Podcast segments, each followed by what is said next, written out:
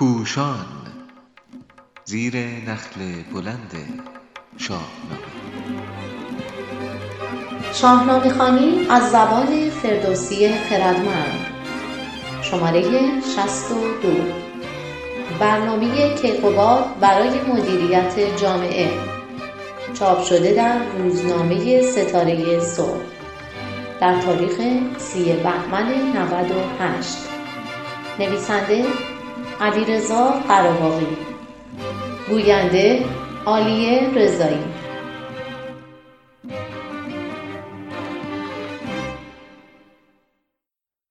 پس از آنکه با کمک پهلوانان ایرانی به ویژه رستم مرز و بوم ایران از وجود بیگانه پاک می شود تورانیان پیشنهاد صلح می دهند و کیقوباد آن را میپذیرد. رستم که شاید با هنرنمایی در این جنگ کمی به نیروی خود مغرور شده باشد با این پیشنهاد موافق نیست. ولی تصمیم گیرنده در امور سیاسی کیقوباد است. در واقع این شاه دادگر همه برنامه خود را بر صلح استوار می کند و در یکصد سال حکمرانی او خبری از جنگ نیست.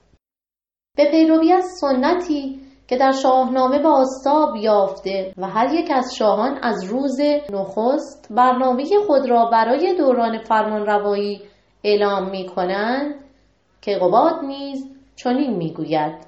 چنین گفت با نامور مهتران که گیتی مرا از کران تا کران اگر پیل با پشه کین آورد همه رخنه در داد و دین آورد.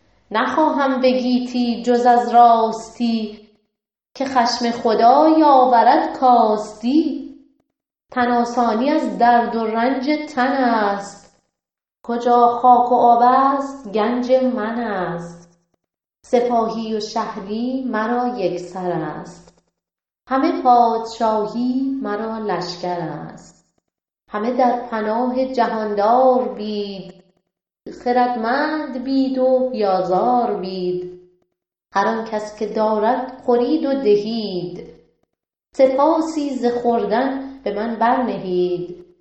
هر آن کس کجا باز ماند ز خورد نیابد همی توشه از کار کرد. چراگاهشان بارگاه من است. هر آن کس که آید سپاه من است.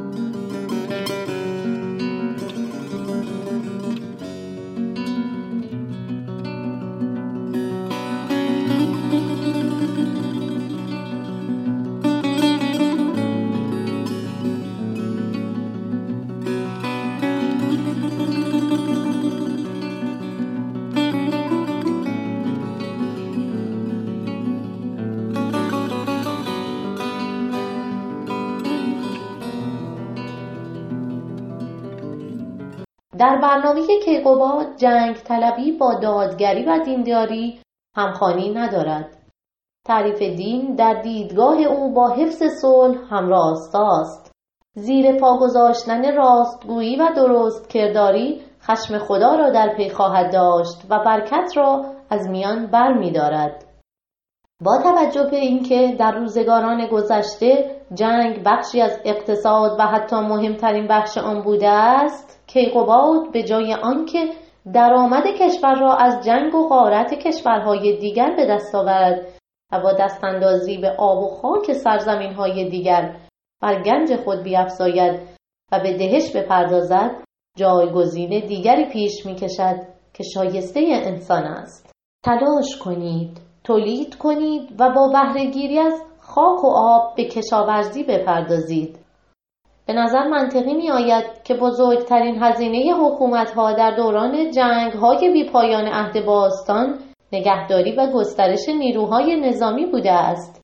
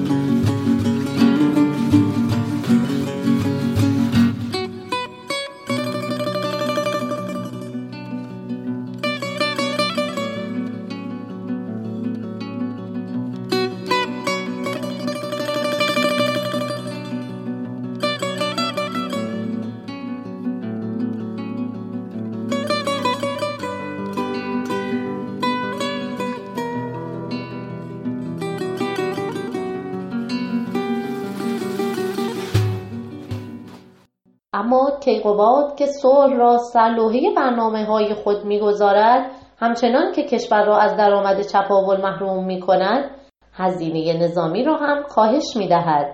او به جای تکه بر قشر ویژه و حرفه‌ای سپاهیان تمایز میان سپاهی و شهری را برمیدارد و چون برنامه تهاجمی ندارد برای دفاع روی همه مردم حساب می کند و با بسیج همگانی اعلام می کند که یکایک مردم لشکر او به شمار می روند. همچنین از مردم می خواهد که در هر کار از خرد بهره گیرند. هر کس راه خود را برود و سرش به کار خودش باشد. زندگی کند و بگذارد. دیگران هم به شیوه دلخواه خود زندگی کنند. رعایت ارزش های اخلاقی جامعه را در پناه خدا می آورد و امنیت همگانی را رقم می‌زند. با این شیوه قباد به جای دهش عمومی و وابسته کردن جامعه به حکومت به توانمندسازی مردم می‌پردازد. آنان نه تنها با کشاورزی می توانند روزی خود را به دست آورند بلکه بر پایه ارزش‌های اخلاقی در برابر دیگران نیز بخشنده خواهند بود اما به ازای درآمد خود باید مالیاتی نیز به حکومت بپردازند. تا هر کس که بر اثر ناتوانی توهی دست میماند و نمی‌تواند توشه خود را از کار کردن به دست آورد از بودجه عمومی حاصل از مالیات ها به او کمک شود و عائله حکومت به شما آید. به نظر می آید برنامه کیقوباد یکی از پیشرفته ترین و انسانی ترین برنامه هایی باشد که در شاهنامه مطرح شده و هنوز هم در جهان قابلیت اجرایی دارد.